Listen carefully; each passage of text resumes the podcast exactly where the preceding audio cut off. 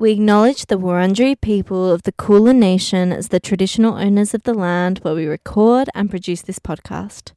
We pay our respect to their elders past, present and emerging, and extend that respect to any First Nations people who are listening. We acknowledge that sovereignty has not been ceded and that this land is stolen. Political Thought is an inclusive podcast dedicated to dissecting politics and culture with a critical eye. The reference to the clitoris in our title is not gendered, and we do not equate the clitoris with womanhood or forward any transphobic or gender essentialist views.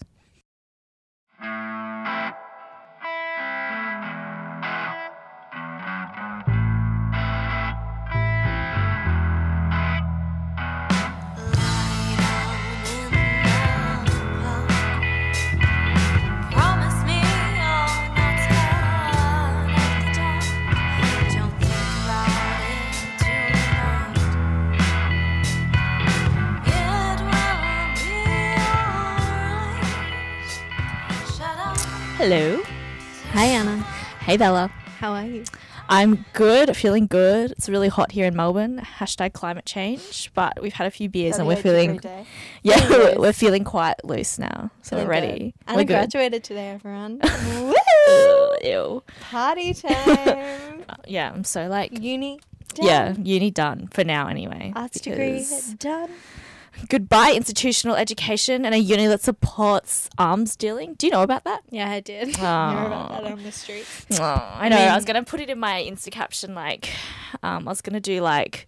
Your Instagram. Yeah, I did. But I was going to do, like... Yeah, well, you're not on socials. I was going to make a caption on my Instagram, love it when a degree teaches you, the like, how problematic international arms dealing is, but your uni actively supports it.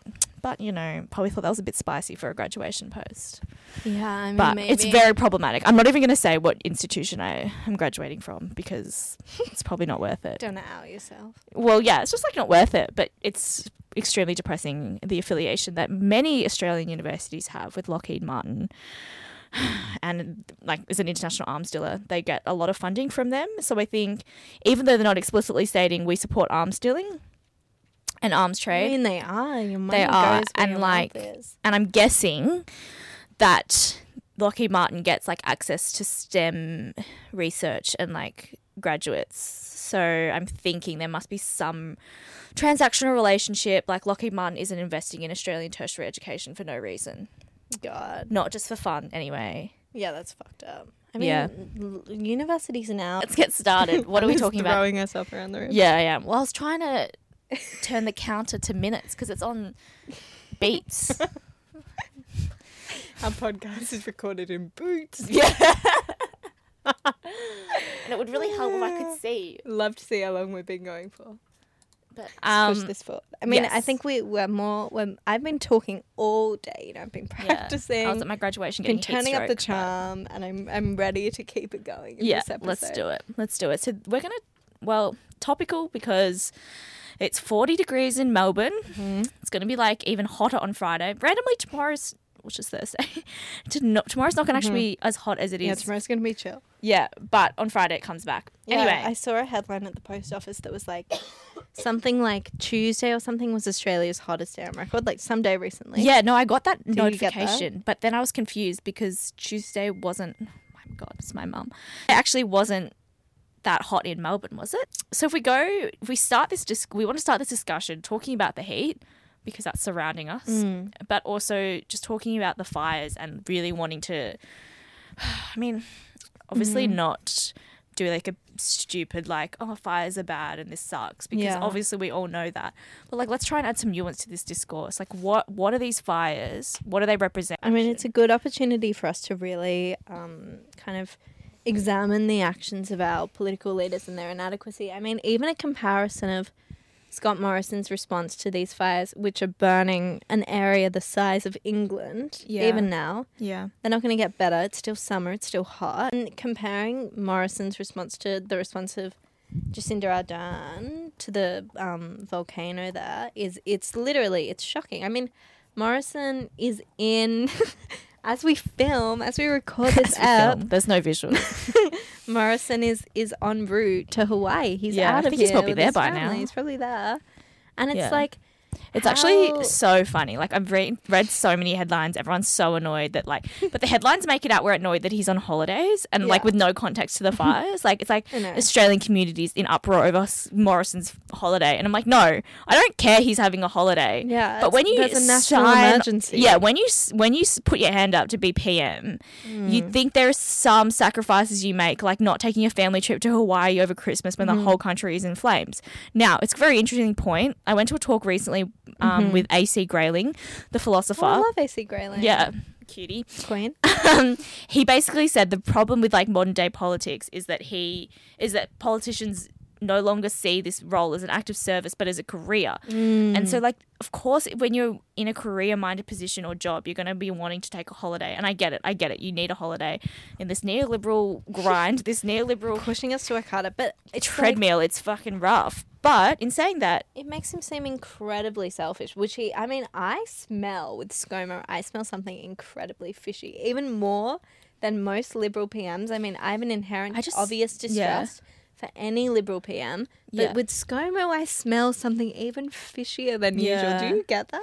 I do, because at least with Turnbull, I felt like he is like, he's not hot, but he's kind of like groomed and like a schmoozer, but like he clearly has... he's hot in the right light. He's on a really good day. Yeah, but he kind of has some form of like, like about him that shows like, oh, he... is qualified. I feel like I have no time for Turnbull's policies. I think he's really annoying. He's like literally the biggest neoliberal queen I've ever met, sometimes even more than Abbott. But I do feel like to an extent I could have some kind of conversation in the coffee shop if I didn't know anything about their politics with Turnbull and with Abbott. With ScoMo, I'm like, oh, I wouldn't want to. Yeah, I just feel like he's just... I don't know. Something smells bad about him. I do not. He's just like a blob that I can't get my hands on. I really read from him. Like, I just feel like he has no... it's all hearsay. Literally no evidence here. I don't get any empathy from him. Nothing. Yeah, no either. And especially it's like... a hard, cold wall. Yeah. It's just... I don't know. I think...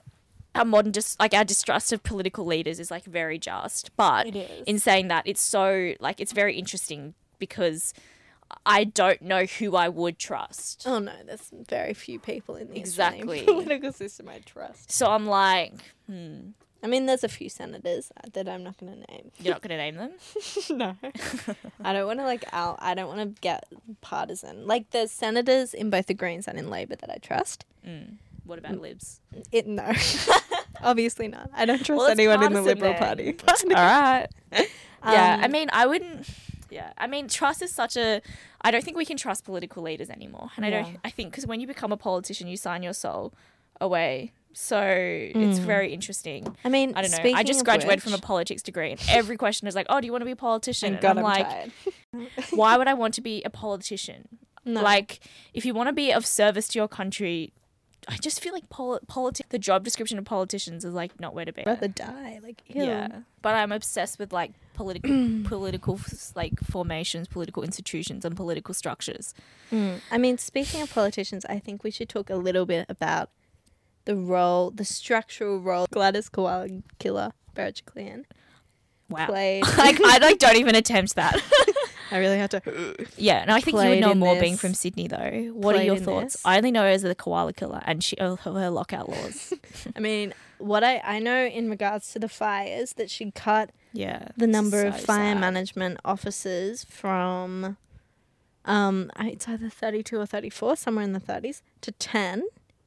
And it basically made this role, which is crucial in Australia, which has some of the most horrendous fires and worldwide. The potential for fires as well. Yeah, New South Wales especially. She cut the number of fire management officers who are experts in backburning, etc., from 32, 34 to 10. One dude was managing an area the size of Tasmania.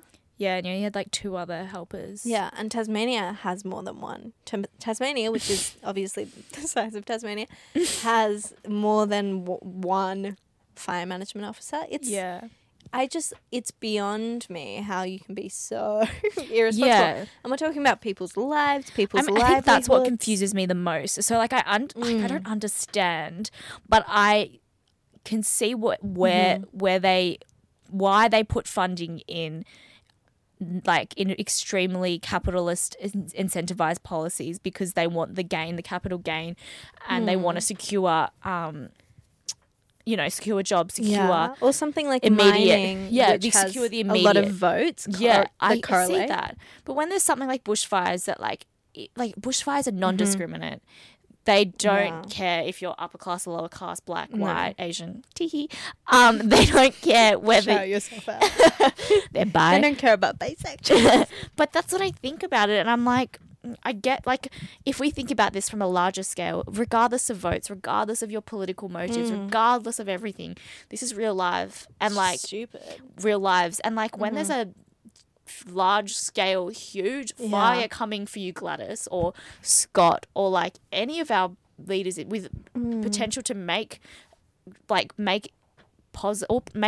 meaningful change. I think about it and I'm like, no, that shit matters when there's a huge fire coming for you. I mean, it sounds so apocalyptic, but it is, and I think climate change at this point is, and you need to look at it from that perspective. Otherwise, then you're just spending all this time dilly-dallying around, like going to Hawaii, cutting people, talking about lockout laws. And I'm like, I get it. I get that they're important policies for your administration. But when the country is in flames and it's a national emergency. It is a national emergency. It's pretty, I don't want to use a really strong word, but I'm going to. No, do it. I think it's pretty unacceptable. I thought you were going to say something way worse. Pretty fucked. Yeah. That Scott Morrison could... even conceive of going to a different country on a vacay in the middle of a national emergency. I mean, I understand the neoliberal grind, but I just feel like if you accept... This is like when we were talking about Zuck last week. Yeah. If you're in a position of major power, political, corporate, whatever, like you have to really ask yourself before you do that, do I have... enough personal accountability, personal responsibility to manage this threat. Yeah, and exactly. to manage this situation. And if you can't, to the point that you have to go on vacay to Hawaii, then what gives you the right and what makes you think you're capable of even doing it? You know? Yeah, exactly. And especially when we look at someone like Ardern, who every time there's an emergency, we're talking about the volcano, Christchurch.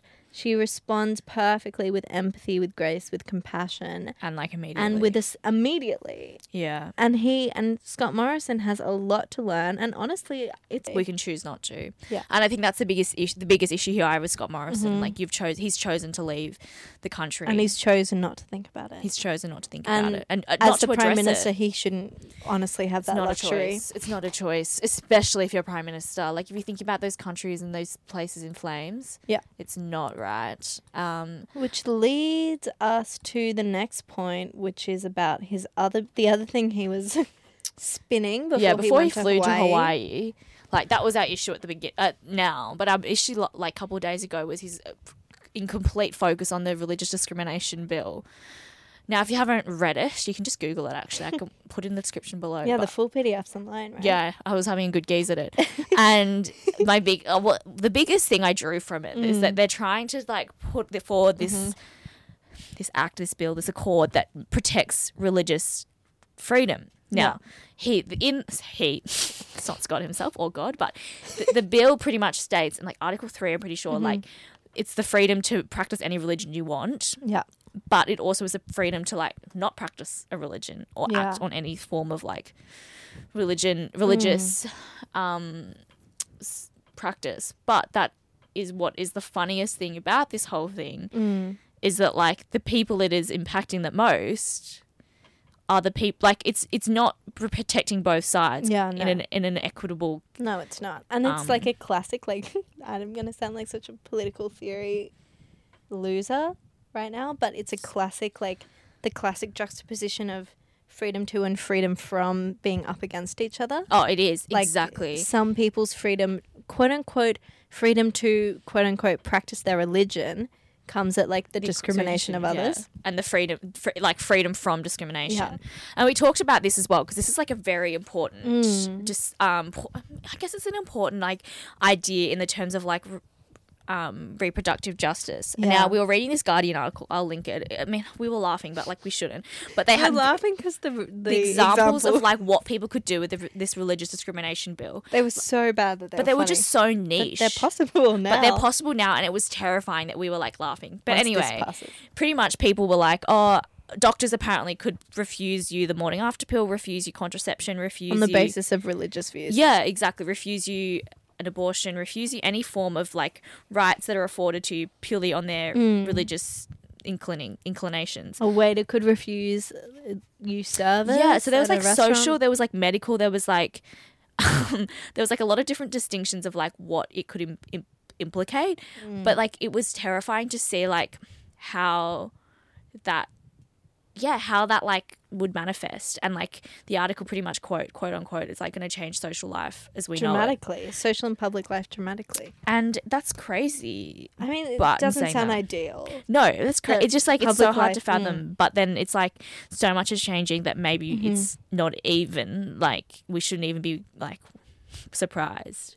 Surprised, yeah. We probably shouldn't. But in saying that, so back to the freedom to, freedom from. So the freedom, it's like in Victoria, we're very like lucky, fortunate. I don't know what word to use, but we've got abortion, a legalized abortion. Thank God. Thank the Lord. But we're so privileged. Blessed that we have abortion. Thank you, Daniel. But in saying that, so like we have the freedom to have an abortion. We have the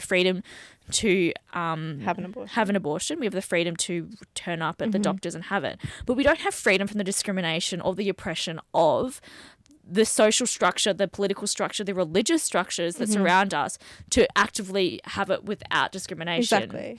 So I think that's what the biggest distinction here is that like we like you know, freedom to, to was not, we want freedom from, but now we won't have freedom to anything. Yeah. You know, when you see on like TV shows, documentaries, movies from the US, and they have those scenes where someone will walk into an abortion clinic. Like Planned Parenthood. And there'll be all those crazy like Juno. Evangelicals outside being like, no! Yeah, Juno. When she's like, they have fingernails.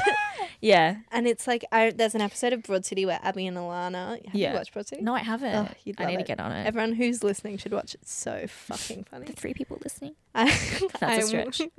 Two. My mum, your mum. Anyway, back to it. There's an episode where they're like helping, you can volunteer and like help people walk from the beginning to the end of this line where there's people yelling, being like harassing them. Yeah. What if that happens to us because of this bill? You know? I mean, the abortion or just like reproductive laws in itself have been like some of the most vulnerable in terms of like when new things come to front, because whenever you have kind of progress. Yeah. It's like very easily for it to slip away. I mean, abortion, reproductive rights always seem to be under threat. They always are, because every time a conservative government gets in, it's like, hold on, guys. I hate to like just be like gender or sex, but the difference. And they're at a party. The difference is it because these laws only impede on women, probably, and all these men making these decisions. Yeah. I mean, I empathize. I mean, this is something we see. I think we see this more in the States than we see it here. Yeah. But that's not. But it's not legal in the NSW. Yeah, it's not. Sorry, I don't know why. I think it wasn't it just legalized. It was like it was passed, but like there are so many advocates that are readily like against abortion. I don't know. It's very interesting because I don't want to equate abortion with conservatism because I know that's not true. As simple as that. And I think it's a complicated issue. It is. And, like, I empathize with the complexities of it because I do see it. Mm-hmm. And, like, it's, like, something I think about a lot. But also I'm, like, definitely for women having the autonomy and the choice. Exactly. Over their life and over how they have their children and how they raise their children. And how, for the rest of, you know, till that child's an adult. Go back to this Religious Discrimination Act and, like, we have had like we did a huge rant on religion, and then we realized that like maybe we're not in the position to say the things we said because at the end of the day... I mean, I stand by one thing I said when we last... Yeah, what do you say? That you love God. Repeat, yeah. Which is that I do think, personally, there's a lot of... like a kind of atheism that exists on sometimes in our circles, but on the kind of on a wider scale, practiced by people Richard Dawkins et al., etc. Yeah, that's actually incredibly intolerant and judgmental, and sometimes sympathizes with the right wing, but is also sometimes on the left. And I find that a lot more toxic and worrying than just mildly religious people who are like, "Oh, my family's religious. Sometimes I go to church."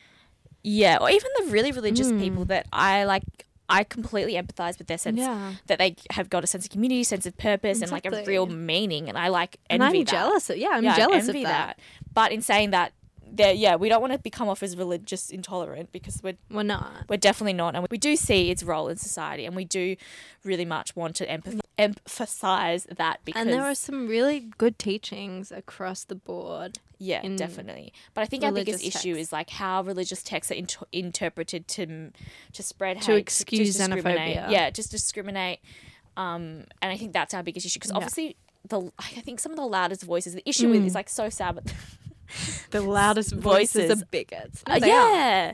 And so you have these people, like many people that practice it so respectfully. So and then you just like obviously because they're not going to like be shouting that.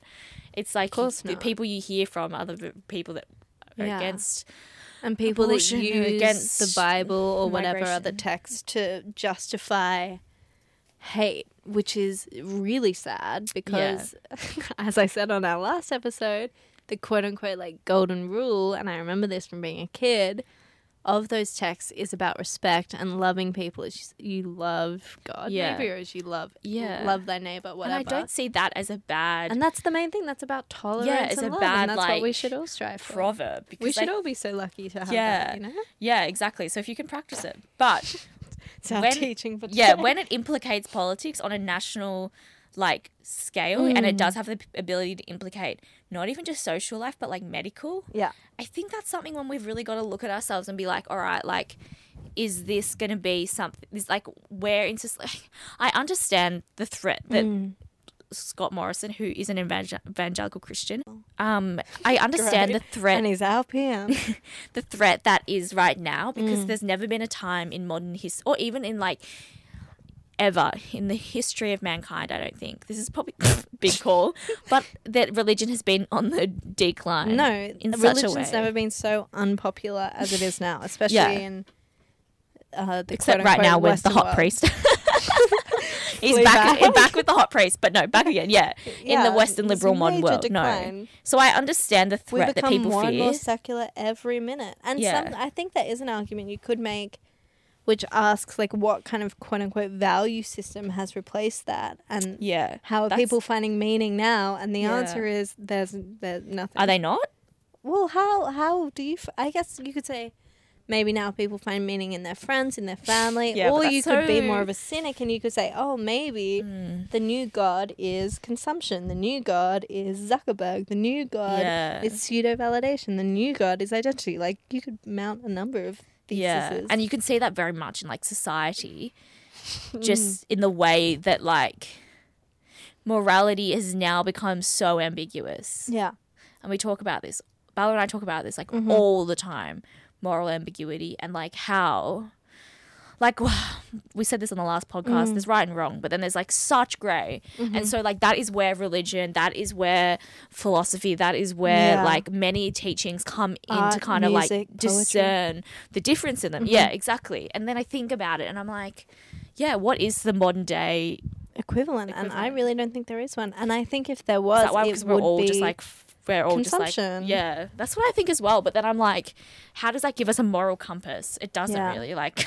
And I think that's like, I think screwed. Increasingly we live these, and like this is why I think a kind of anti-religion stance really aligns with a hyper-individualist right-wing stance, because I think increasingly we live these isolated, siloed hyper-individual lives where we're all where the Western way of thinking and its individualist roots is just wrong. Yeah, no, for sure. And that's why, I hate to say it, but that's why we have climate change, because we don't want the we don't want to act as a society, no. as a group. We're all obsessed with our own mm-hmm. gains, our own consumption, our own property, so that like we can't even conceive to think together or live together exactly. or live in a harmonious state where, yes, you've got to mm-hmm. compromise, but the compromises you make are so important to the wider community. Like yeah.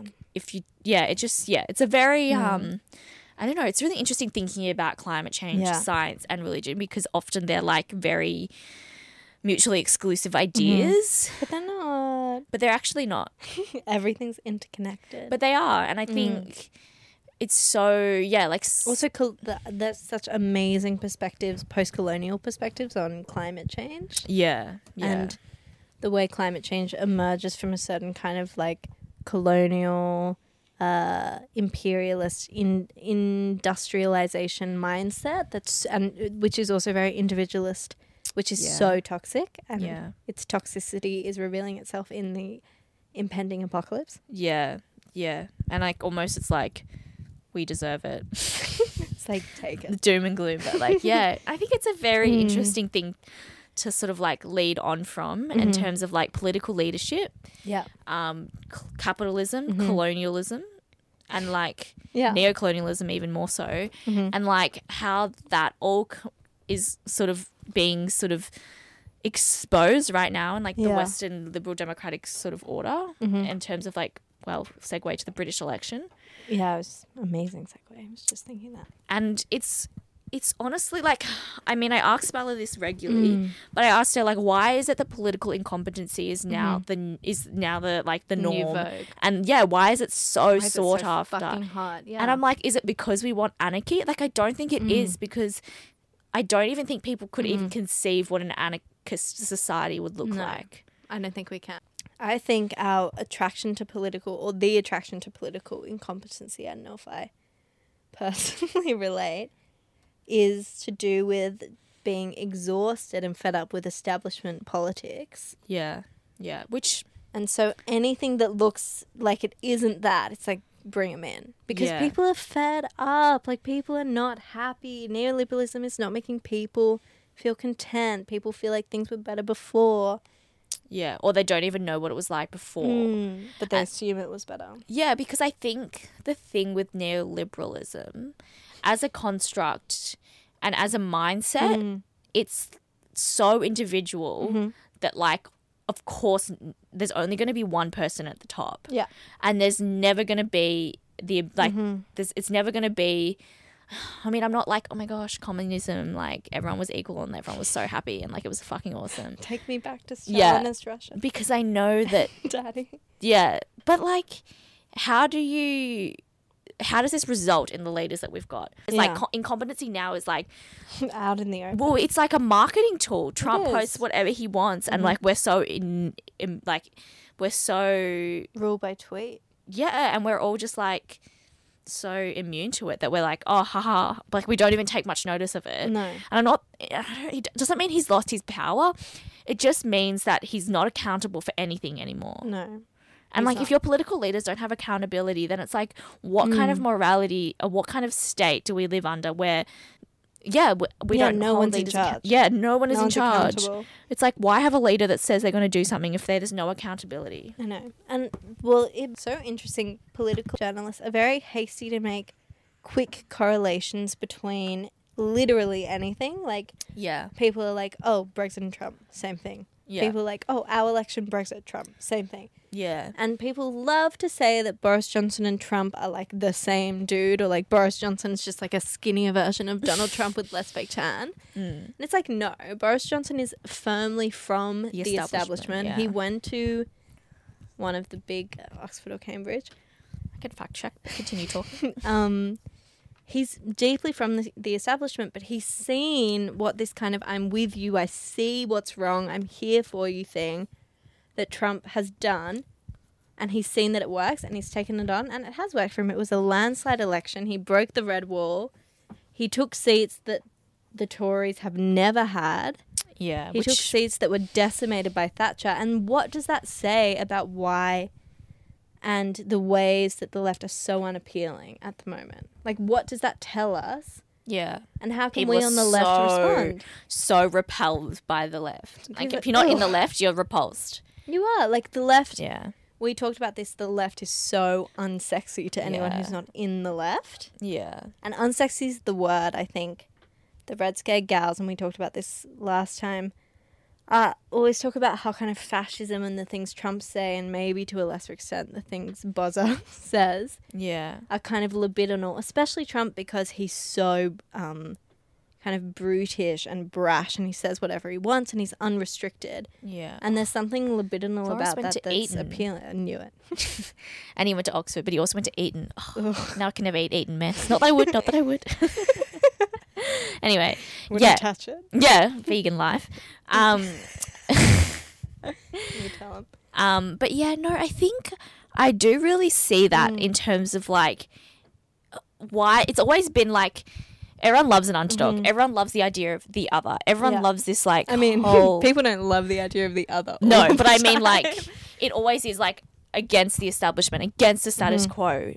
I mean, everyone's like, oh, Boris is crazy. And I'm like, no, he's not. He went to Eton, guys. Yeah, he went to Eton. He went to Oxford. And then he went to Oxford immediately. Tony Abbott was a Rhodes Scholar. Like, I don't know where Scott Morrison went to, but I'm sure it's elite. Yeah, and I think there's every time something like this happens, everyone's like, oh, these idiot workers, like these dum-dums. You know, this happened with, like, Queenslanders here. It happened with American, I don't know where the areas were with Trump. It's happening with Brexit. It's like, oh, people in the inner city who are highly educated are like, oh, these people are so stupid. They don't understand their own interests. Oh, and it's like, how can you be so elitist to say that to someone? Yeah, yeah. Oh my God, he went to the university. Scott Morrison went to the University of New South Wales and studied a Bachelor of Science in Applied Economic Geography. That is, like, the most random thing I've ever heard. That's really niche. And it was also, this is Wikipedia, so don't quote me, but it says some reports have suggested he was the iconic 1970s Vic's Love Rub kid, but footage to confirm this refute, this has been not found. What's the thing about the Maccas? He, like, shut himself. Oh, at Endigan Maccas in 1997, yeah. Apparently he had a big day and shut himself there. Oh, and he's our Prime Minister. Yeah. I mean, I won't come up for him for that. He's fine. Out of all the things he's done, that's the least offensive to me. That's the least offensive. Anyway, back to the whole idea. So let's talk about more about the British election in terms of why Jeremy Corbyn so abysmally lost. He was deeply unpopular as a leader. There was the anti-Semitism scandal. Yeah, which they timed perfectly. Good job, whoever leaked that. Yeah. Perfect timing. Yeah, good timing. Really got him good there. Yeah. There was an unclear stance on Brexit. Yeah, which I think, I mean, it wasn't the Brexit election. Obviously, it was the healthcare election. But, like, Brexit is on everyone's kind of, like... It's on the radar. It's radar, but they're backburned. People are kind of fed up. They're like, we need some action on this. Something or it's going to happen or is it not? Yeah. And, like, if you're... if a politician... I think that just got him in terms of, like... If he wasn't able to hold a strong stance, people just don't want to buy it. Where Boris Johnson, everyone knows exactly what he stands for. Yeah, his whole thing, his big catchphrase, get Brexit done, get it done, get it done, get it done. Yeah, and like that obviously would be like a strategy, but it worked. Mean, yeah, there was this interview with like a conservative fan guy in the London Review of Books where this guy was like, oh, it's all bullshit anyway. Even when you win, nothing gets done. Like, look at Brexit. Yeah, and I do empathise with that. Because, yeah, it's interesting because obviously most democracy. Of us on the left, me and you, are anti-Brexit, pro-Remain. We think of it as a kind of xenophobic legislation. Mm. But equally, I mean, from the point of view of democracy, which is the system we're all meant to exist in, if you vote for something, why hasn't it? Like, why does it take 2 years to happen? Like, the British people still so undecided. Vote for Brexit, even though it's xenophobic. I don't want it to happen, but it does. But there is something to be said for the democratic model and why people are so fed up with liberalism, democracy, our political systems because they don't actually. Really, it's not happening. Yeah, well, they don't actually feed a a working response or a working outcome. Yeah, and it does speak a lot, I think, to the power and the importance within our political systems of economic growth, of free trade, and of these kind of important trade agreements that we have. And the neoliberalism seems to continually trump anything else. Yeah, and you think about all the walls that are strengthening between states and the sovereign state system. So, like, there's a big idea that in order to address these, like, because we do live in, like, such a globalised world now, we have the internet, we have climate change equally. We just have a very much, like, transnational, like, third gender issues, transnational corporations. We have, you know, not saying all this is good, but it exists, okay? That's our current situation. But in saying that, there's no a way to effectively respond to things like climate change, like terrorism, like, I don't even know, maybe political disenfranchisement if we don't sort of take it from a universal cosmopolitan perspective. Because I think with the strengthening of state borders, which means enhances state competitiveness, markets, enhances, like, the desperation to gain capital, enhances everyone's individualist within their state. Individualism is, like, hyper. Yeah, like, I mean, we do have, like, a growth now of a kind of economic nationalism, people wanting things to stay in the state economically. Australian made, Australian owned, Australian. Yeah, and like, I get that. I get it. With Trump especially. Yeah. Like, post-industrial communities, etc. The territory within it. I get that. But in saying that, in order to respond to the issues that affect us all in varying degrees, but affect us all. Yeah, we do need to come together.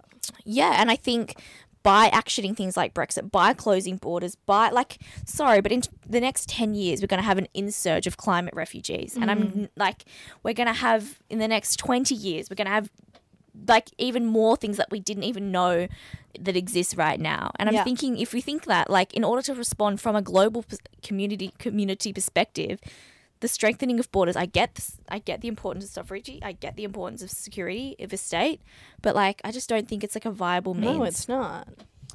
And I think that's, like, one of the biggest things back on climate change, but that is the biggest thing that is impeding a response. Effective climate change response will never, I'm going to sound like such a nihilist socialist over here, but the effective climate change responses will never happen unless we put less of an emphasis on our need for continual economic growth. Yeah, definitely. Because it's impossible. We cannot and there should reduce be a different our way emissions without reducing our consumption. Consumption, yeah. I was going to say consummation. But in saying that, yeah, because if you think about, like, there's a lot of text, and I think I'll try and find some and link in the description, but there should be a new way to measure a state's growth that's not gross domestic product. Yeah. There should be, because that's not the way we should measure success. Success shouldn't be how much has your state earned and consumed and put out. Success should be, well, not even success. Success is such a nebulous word. How are your citizens going? Yeah. What is the mental health of them? How do they feel? Sorry, that's a bit vague, but maybe, like, how are they going? How are they? How are you? But it should be more on, like, how are they doing?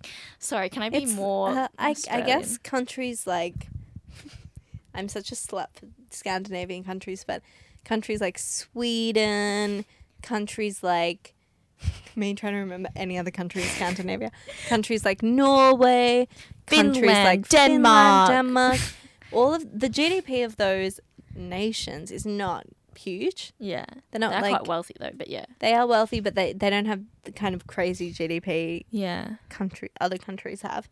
But the happiness of their citizens is way up. So beautiful. Because they have, and part of that is because a lot of them have really good social systems. Yeah. Like, I don't want to talk about this. Is that the Nordic model? The Nordic model, yeah. Yeah, because it's so interesting. I'm actually quite fascinated by the Nordic model. Yeah. Because when I was going to some rallies in Melbourne earlier in the year, I think they were gender ones. Anyway, might have been like International Women's Day or something like that. Go off, sis. And a lot of people, there was this group of people that were walking around with gas masks, all painted like in a very apocalyptic aesthetic. Yeah. And it was like, fuck the Nordic model. Oh, God. And I wasn't sure what that meant, because then there were a lot of posters and stuff that were like, let's go Nordic model. And I was like confused about this discourse or this like rumble, because I was like, what is happening? And then I looked it up, but I couldn't really find an answer to why people would be so against the Nordic model and why they would come to a rally in Melbourne. To spread that word. To spread that. Like I get that, like that was like, God, that's awkward. That was a bit of traction there. Like I get it, because there were the pro-Nordics, but like I'm like confused. No, I need to do more research. Something really like, whoops. Someone's going to be like, oh, sorry, sis. No, but There's really fucked up things going on in Sweden. Well, I don't know. I've got a Swedish passport, so I can sort of vouch a bit. Yeah. Half my family lives in Sweden. I spend a lot of time there. Mm. And I do attest to that idea that they are not as consumerist and wealthy, but they seems like, I mean, is there more of a sense of community from your anecdotal experience? From my grandma's house in the middle of nowhere. I guess, but I think I would look at it from like, so when I ever go to visit my family in Sweden, I always spend time in Copenhagen, because that's actually like closer to Sweden, or to where my family is, than Stockholm. Yeah. And like it is fucked expensive. Everyone walks around in acne. Everyone's obsessed with Danish fashion bloggers, like, and I get it. Yeah. They're amazing. They're fair skinned. They've got amazing joggers, and they wear trench coats, and then they ride their bike and they eat a bagel. There. Yeah, it's a good vibe. Nom. It's Higa. I have a book about that. Yeah. Anyway, but it's fucking expensive, and I was like talking to my friend about it. I was like, why can we not buy anything that's under $20? I mean, like a breakfast, like a dinner, anything under 20 AUD. Isn't the GST way up? Well, also that, but also because they get paid so much higher.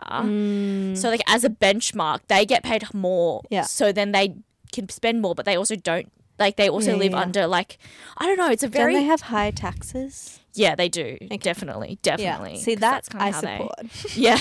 That I love. Well, it's like we're so against we're against regulation, but then in forms of, like, taxes and stuff. Yeah. It's, like, so interesting. So, like, I'm so anti...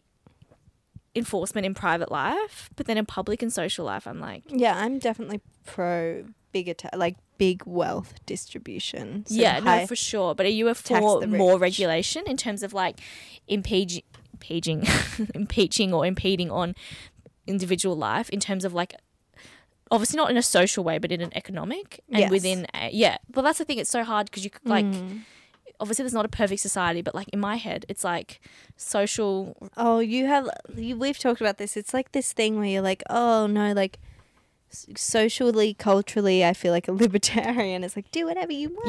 Yeah. Live your individual life, girlfriend. But economically... Kiss that dude. Like, it's, like, tax the rich. Yeah. Like, tax the rich highly, take away all of their money. It's tricky. But it's tricky, and I think this is something that we discussed the other day.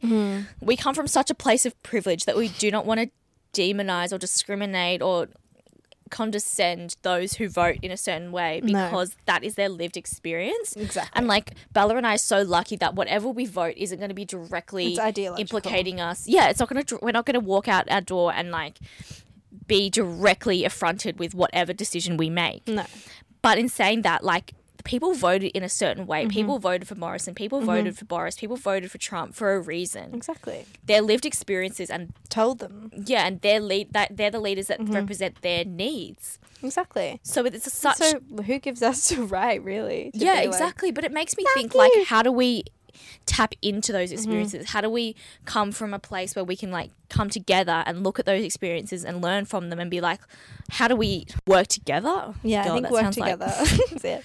I think on the left, the unsexy left in the US, everywhere, we need to find a way to build a coalition between us inner city zoomers and leftists who care a lot about cultural issues. So like. LGBT rights, girl rights.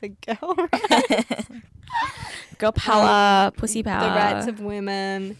Yeah, how do we, etc. And those people and people who have traditionally been associated with the left. Yeah, because how do you? They're fucking fleeing. They're like, get me out of the left on the quick. Yeah, and they are not voting for left candidates anymore. Yeah, or even if you were like. central, you're not voting. No, for the no one is voting for the left. And like, we're aware of that. We saw what happened in the UK. We saw what happened here. Yeah, and there was like really good article about how that's setting precedents for like what's going to happen in the US next year. I mean, the article, if anyone wants to read it, it's in the New York Times. Labour's crushing loss in Britain adds to, quote unquote, too far left debate in the US, and that does worry me because Sanders and Warren, my favorite candidates. Trump's not. Sanders especially. Are both really far left. They both have pretty radical leftist policies. Yeah. And it's times like these and people on the more moderate left stuff being like, maybe we need a Biden. Maybe we need a, who else? Buttigieg. Maybe we need. Yeah. And I think there's a lot to be said for like disenfranchising or like separating themselves from that worker base, which is what we talked about, like the Labour Party in Australia and also the Labour Party in the UK, obviously. They had such a strong, like that's where their origins are from. Mm-hmm. And so it's so interesting. And so sad. Yeah, that they've really alienated themselves from their support from the base. And like, yeah, it's interesting though if we look at that because obviously like politics and like Republicans, Democrats, Labour, Liberal, it really doesn't mean anything anymore. No. But like looking at the support base and looking at the historical like lead up to this, it's like this wouldn't be where you think these parties would be at this time. No, it's not. And the left is obviously in crisis and needs to take a long, hard look at itself. And I think a lot of the issues it has begin with democracy. No, cancel culture. Oh, really? Really? And its discontents. Yeah. I mean, we'll probably do a whole episode on cancel culture, but if you want to talk about it briefly. No, I don't. Because I have so much. You know, I'm like. Yeah, she hates. I'm obsessed with cancel culture. James Charles didn't mean it. And that's why. Yeah, that's why where it all came from. But should we get into clits of the week? Or do you have something to say to finish off? Well, I was going to say, I think it all comes back to democracy, to this whole system. Mm-hmm. Obviously this is not going to be like my hot take of the week, but should we just get rid of democracy? Yeah. Because I reveal myself to be a Stalinist on this episode. Well, it's just like, obviously I know that's not going to work and I am all for social, political, economic rights. Like I get it. I love the old D. But if we got nothing I love more than the D. Am I the D? The big D. I mean democracy. But what stage are we like democracy isn't working? I mean, it's probably not working great right now. But I mean, everyone from the right probably thinks it's working awesome. Everyone's like, woo!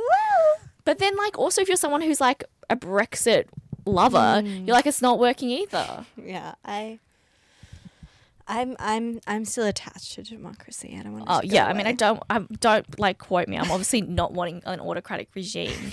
But I do think it's very... Don't at me. Yeah. I just think it's a very interesting situation we've come to where the whole pendulum has swung to the right. Mm-hmm. Doesn't look like it's going to swing back anytime soon. Mm-hmm. We had moments of like movement of progress in terms of like, I know we have issues with Obama's neoliberalist policies, but like as having a person of color in the White House, big deal. Having Julia Gillard, having a woman as prime minister. I mean, I don't know what the UK's had. Theresa, you're a woman, so we stand. No, I actually don't. Okay, I think there's this thing now with like lib fems where it's like I went to a panel about feminism and capitalism, which we're not going to get into in depth right now. Yeah, we're going to do a whole other episode. But Fatima Bhutto made this amazing quote, said something great. Said something fantastic. She conceived it. Where she made this point and they all kind of jumped in on this that under today's parameters for feminism, anything a woman does is automatically feminist. Oh, I know. And she was like, under today's standards, Maggie Thatcher would be a feminist. Yeah. So I like a woman in power, go girl. Yes, queen. Yes. CEO. It's awful. Yeah. Like the pink pussy hat feminists are going to come for us for saying this, but yeah, but you can't. I don't think it's necessarily so productive. Like women are just as easily kind of corrupted by power as men are. We're all corrupted by power. The femme fatale. You know? Like, it's not... Where do you think like Macbeth comes from? What is this social... You ever see Macbeth? Yeah, bitch. Lady Macbeth heard about? Yeah.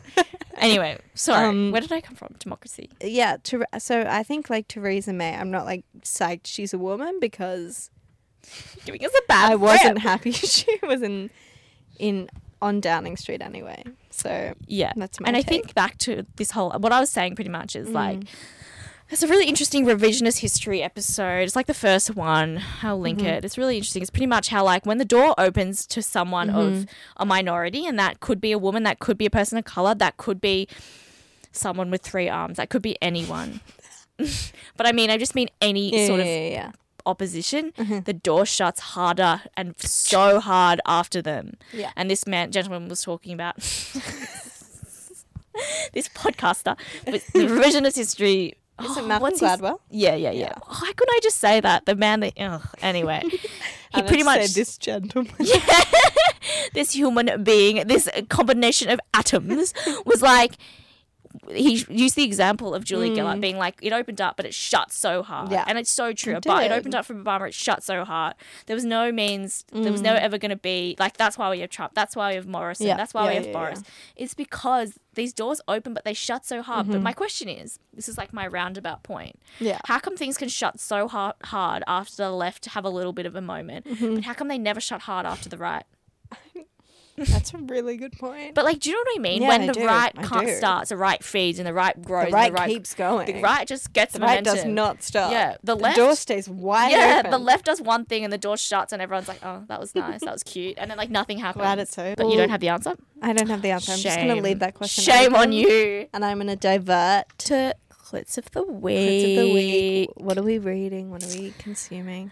Last time we tried to record this, it was just me and Anna. Reading out our Spotify Unwrapped. Yeah, and it was so boring. My favorite genre is. What did I get? Let's Electronica. Oh, yeah. Cute. I actually recently received the book as a gift, The Glad Shout. I've only just started it. I really want to read that. Is it the Climate Apocalypse one by Alice Robinson? Yeah, it is. Yeah. It looks good. I saw I was reading the back of it and was like. Pretty much like the end. It ended with like, look what a woman does under like in her struggles and her suffering, like blah, blah, blah. And I was like, oh yes, this is my my G. Seen. I'm also struggling. Yeah, I was like, feels. But it's actually interesting. It's set in Melbourne. It's a climate apocalyptic book, so it'd be interesting. But I've only just sort of started that, and I've been listening to for his graduation gift. My dad bought me a Supertramp record, so I've been listening to that a lot. All right, what have you been reading? What have you been reading? I want to talk about what I've been listening to. If you must, yes. So I've been living alone this week. Because my housemate left. She fucked off back to Sydney. So I've been soloing. I've been cooking. I've been having a great time. What have you been listening to? And I've been we have a record at home. We have a bunch, but the one we listen to a lot is the Climax soundtrack. Have you seen Climax? No. It's like a French horror film from the early 2000s. And we only ever put it on usually when we have people over because it's like electronic music mostly. Yeah. But now that I'm living solo, I've been putting it on all the time. Yeah. Like when I wake up, when I'm cooking, when I'm just at home chilling. Yeah. So that's like really you can't handle your own... My own thoughts. Well, yeah, your own thoughts and your own solitude. No, I think it might... I think it's your therapist more, right now. It's more coming out of sheer boredom. Yeah, no, it's always nice to like, fill the energy, especially when you're alone. Because if you're alone, you hear noises. It's like, cool, that's not me. So that's somebody. So who else is it? Yeah. And my house has a huge garden, so it's a bit scary. Garden. I thought you said gun, and I was like, where? Should be the opposite. You should be feeling very secure. Guns are just ideal. Anyway, back, what have you been reading? I'm still reading the book I was reading last week, but I wanted to talk a bit about a book I read before this called Trick Mirror. We were talking about this last week. Yeah, and I saw this in the bookshop and then I was like... What bookshop? Readings? Yeah, maybe. You fucking would. Yeah. Sorry, I work in a bookshop that isn't Readings. Yeah. So not happy. Contentious. Anyway, yeah. Continue. I read, yeah, it was fantastic. She's a really talented essayist. There's a really good essay in there that you would really like, Anna. It's like the intersection between the experience of being a woman and consumerism, and it's called Ooh. Always Be Optimizing. Ooh. And it's about how, like, every time we think we've surpassed a kind of gender role or gender expectation, we just make a new one.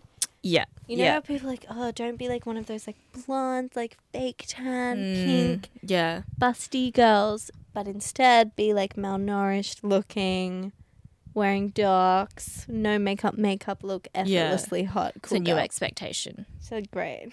Yeah, don't be high maintenance, be chill. And I'm like so sick of the chill girl epidemic. I was watching a video, you know, have you ever seen those videos on YouTube that are like analysis, like The Take? Yeah. And it's like the cool girl trope explained. Yeah, and it's really problematic. It's all about the cool, like the problem, it's like the cool girl, the manic pixie dream girl, like there's so many tropes. And I get that, like, there's tropes. I can only think of two types for guys. Who are you? What are you thinking? I'm thinking like Banbro. Oh, I didn't think of Banbro. Banbro, soft boy, alpha. What about fuck boy? Oh, fuck off. I guess. I haven't met a fuck boy in literal years. I think they exist, but because the fuck boy is like so overdone. I feel like the fuck boy is on the decline. Well, I think everyone's a fuck boy, and the soft boy is on the up. Yeah, but I think everyone's a fuck boy. But, like, they hide it. So a soft boy's still a fuck boy, but he hides it. Bambo's still a fuck boy, but he hides it. I think you're right.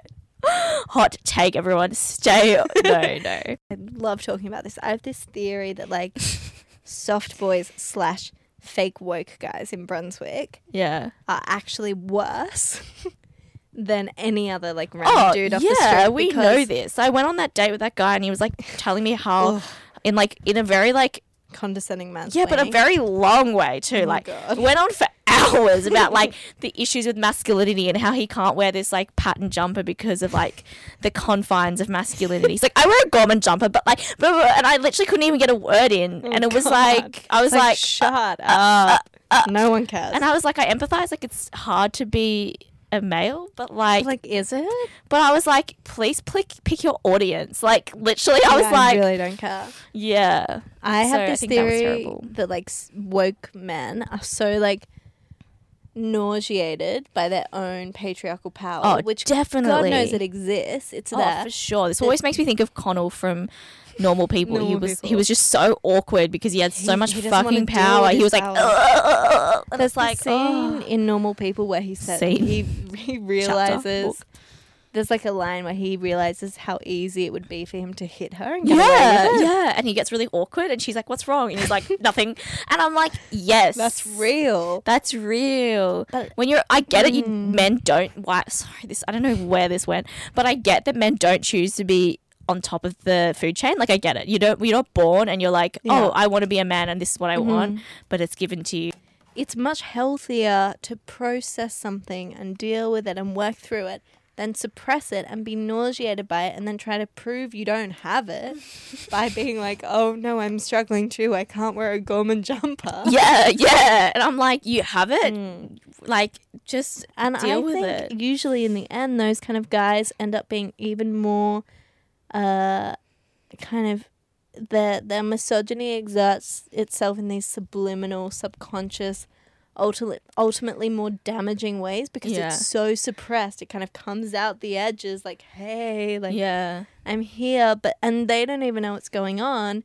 And it's because they're always trying to prove themselves as not that, but then they are. And I was like, I'm always like, I'd rather just hang out with like some like douchebag sports misogynist meathead because then at least I'd know what I was signing up for.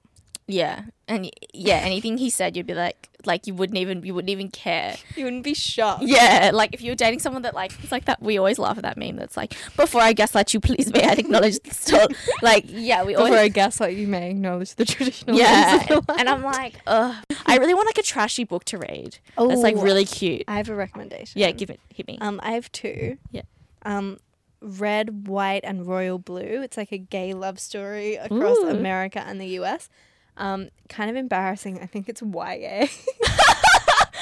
Oh my god! But that's I love YA. Okay, YA, not like YA. The most embarrassing genre of all time. YA. YA made me who I am today. It's like upper. It's upper teen. It's like 18 to 20. That's almost a new age then. What's the book called? Red, White, and Royal Blue, or Royal Holiday, which is kind of chick lit. That's adult fiction, so I'd be more inclined to get that one. Okay. Oh, I'm keen. So you're not like embarrassed, but Royal Holiday is meant to be great. Okay. Thanks for that. No worries. Any recommendations you want? Okay, well, no. Your eyes went so wide. They're like, what the fuck are you meaning? Wait, do you mean for books? No, I just mean like for life, but let's wrap it up. Well, thank you all for listening to our second episode. Okay, shut up.